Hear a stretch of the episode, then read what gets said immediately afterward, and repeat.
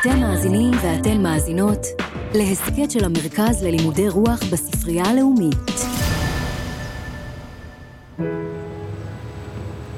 איש לא יבין אותנו, כי לפנינו צמח דור שאומנם בילה איתנו כאן את השנים הללו, אבל היו לו לפנים מיטה ומקצוע, ועכשיו ישוב לעיסוקיו הקודמים וישכח את המלחמה.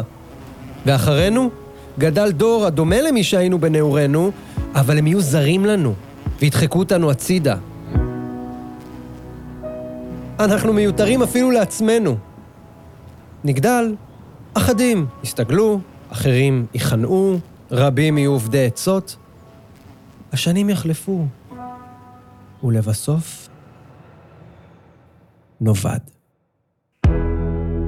אין הרבה ספרים שמצליחים לבטא קול של דור שלם. בשביל כזה הישג, אנחנו צריכים שני דברים. קודם כל, אירוע מכונן, אירוע עצום, כזה שמשנה את העולם. ושנית, אנחנו צריכים סופר מוכשר שיהיה שם בזמן ובמקום הנכונים כדי לקלוט ולתעד את מה שקורה. עבור אריך מריה רמרק, האירוע הזה היה מלחמת העולם הראשונה. חתיכת אירוע. הספר שהוא כתב בעקבות המלחמה נקרא "במערב אין קול חדש". והוא לא רק אחד מספרי המלחמה הכי טובים שנכתבו אי פעם, הוא גם מהמשפיעים שבהם. ספרו של רמרק מצליח לתאר את חוויות המלחמה בצורה חיה ונושמת ממש.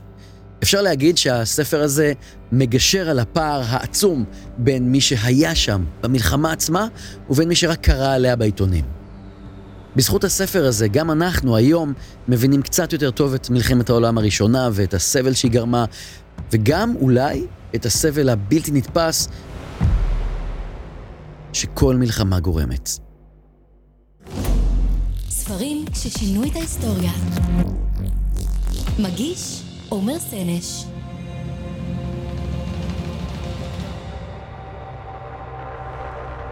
בין אלף תשע מאות וארבע עשרה ל-אלף תשע מאות שמונה עשרה השתוללה באירופה מלחמה נוראה, שבהמשך תיקרא מלחמת העולם הראשונה.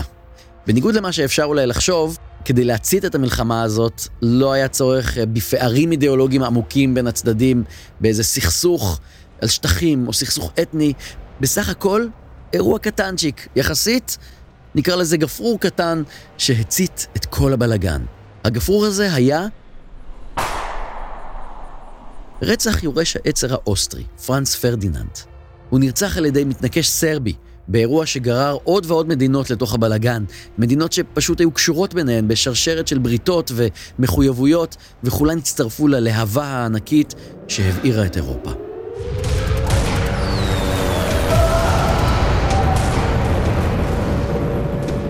אבל גם ממה שהצית את האש היה גפרור קטן, השריפה עצמה הגיעה לעוצמות ולגדלים שפשוט לא נראו עד אז. נכון לאותו שלב, זו הייתה המלחמה הגדולה ביותר בהיסטוריה האנושית. המאפיין העיקרי של המלחמה הזו היה קרבות התבצרות ארוכים ומתישים. החיילים התחפרו במשך חודשים בשוחות ופשוט ריססו לכל עבר כמויות אדירות של תחמושת רק בשביל להתקדם כמה סנטימטרים בכל פעם. זה היה נורא, ממש כמו שזה נשמע לכם. אני יודע שהיום יש אה, שימוש יתר במילה מזעזע, אבל זו הייתה מלחמה מזעזעת באמת. מתו בה שישה עשר מיליון וחצי בני אדם. זה, זה מספר שקשה בכלל לתפוס.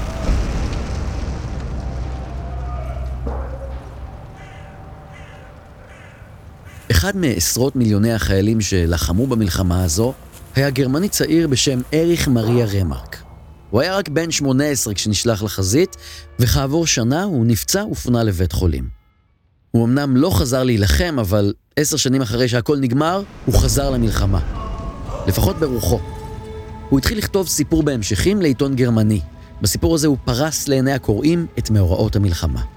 אחרי הפרסום בעיתון, אסופת המאמרים הזו יצאה כספר, שכאמור נקרא במערב אין קול חדש. השם האירוני של הספר הוא ציטוט של הודעה שהוא עברה ברשת הקשר של גרמניה בימים היותר שקטים של המלחמה, בימים שבהם לא נרשמה איזו תזוזה משמעותית או איזה שינוי של ממש, סתם המוני חיילים שמתים בשוחות. גם בימים הלכאורה שקטים הייתה סוג של שגרה איומה כזו של, של מלחמה, של חיילים שפשוט מתים סתם.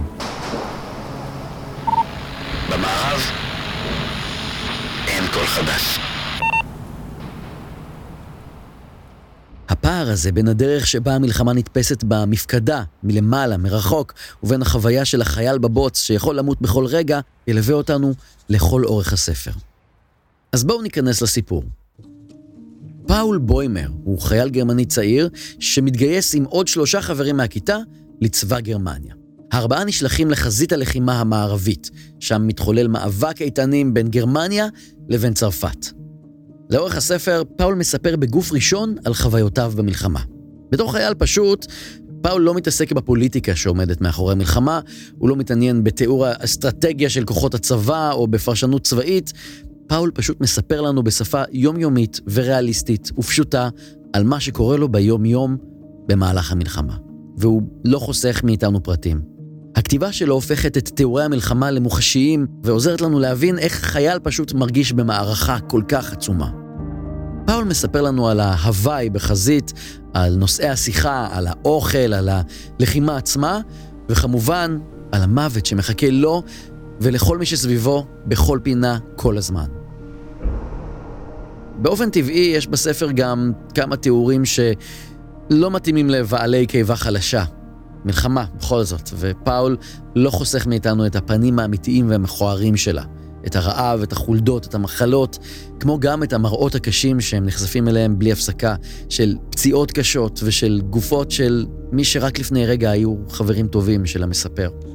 התיאורים הענייניים והיבשים בספר הזה רק מעצימים ומדגישים את הזוועות של המלחמה. אנחנו קוראים על המלחמה כפי שהיא לכאורה באמת, במציאות, מה שנקרא דיווח.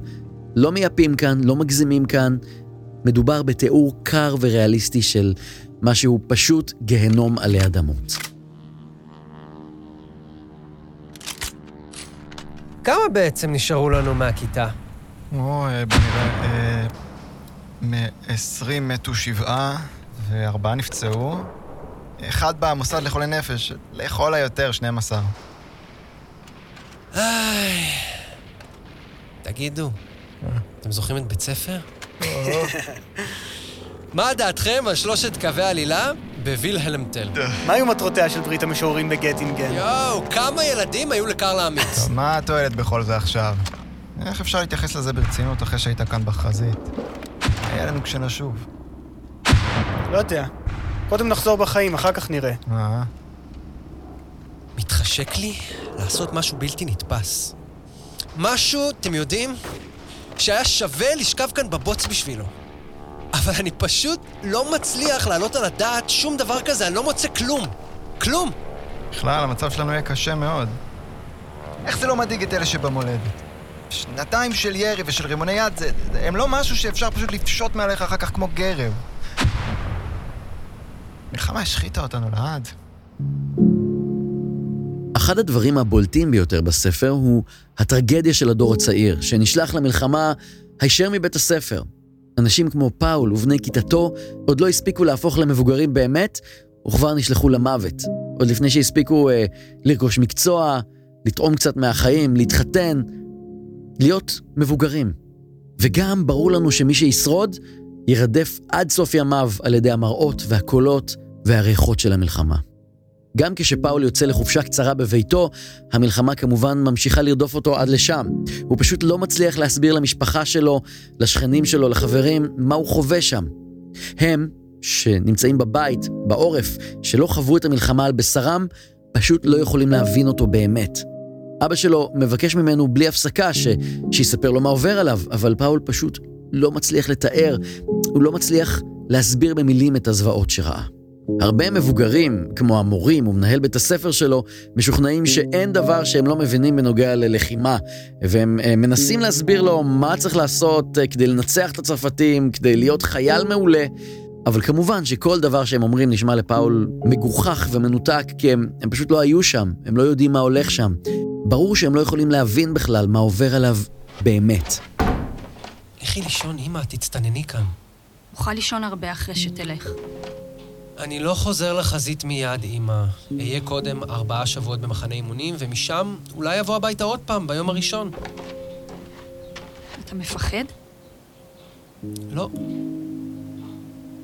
רציתי לומר לך, תיזהר מאנשים בצרפת, הן גרועות מאוד. אני לא ילד, אמא. ואין בנות איפה שאנחנו חונים.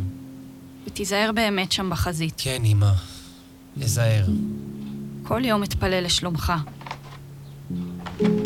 אולי אתה יכול לקבל ג'וב פחות מסוכן. אולי אוכל להיכנס למטבח. תיקח את העבודה הזאת, גם אם השאר ידברו. זה לא מדאיג אותי, אמא. לכי לישון. כן. כן, יודי. ואל תשלחו לי שום דבר משלכם. יש לנו מספיק אוכל. השגתי לך עוד שני זוגות תחתונים. מצמר טוב, אל תשכח לשים אותם בתרמיל. לילה טוב, אמא. לילה טוב, ילדי.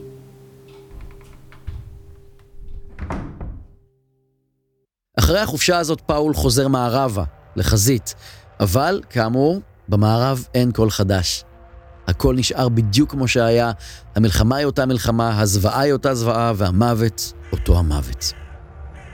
בספר הזה אין התקדמות עלילתית רגילה, כמו שאנחנו מכירים. פעם יש שריפה, ופעם הפצצה, פעם הוא נפצע, ופעם הוא נשלח לתצפת על האויב, הורג או כמעט נהרג, אבל האירועים עצמם הם, הם חסרי תוחלת, אין להם סיבה, הם לא משנים כלום, הם לא מובילים לשום דבר.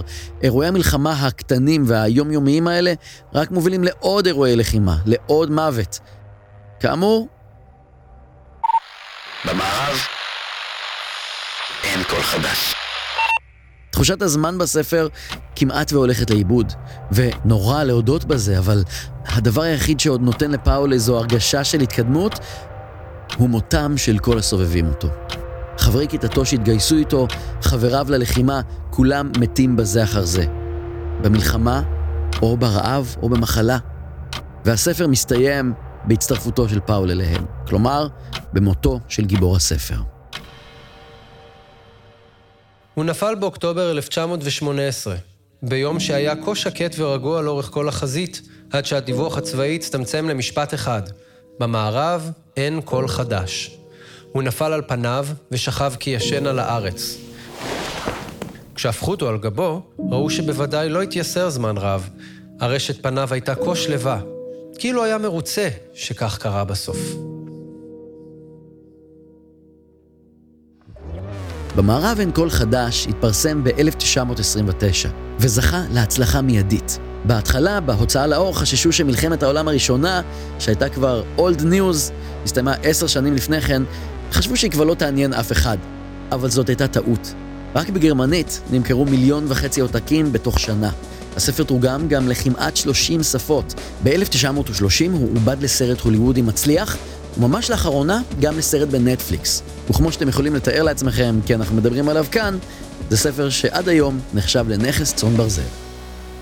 אבל את ההצלחה האמיתית של רמרק אי אפשר להסביר רק בעזרת עובדות יבשות. ההישג האמיתי של הספר הזה לא היה התפוצה הרחבה שלו, העיבודים לסרטים, אלא הסיבה לתפוצה הזאת.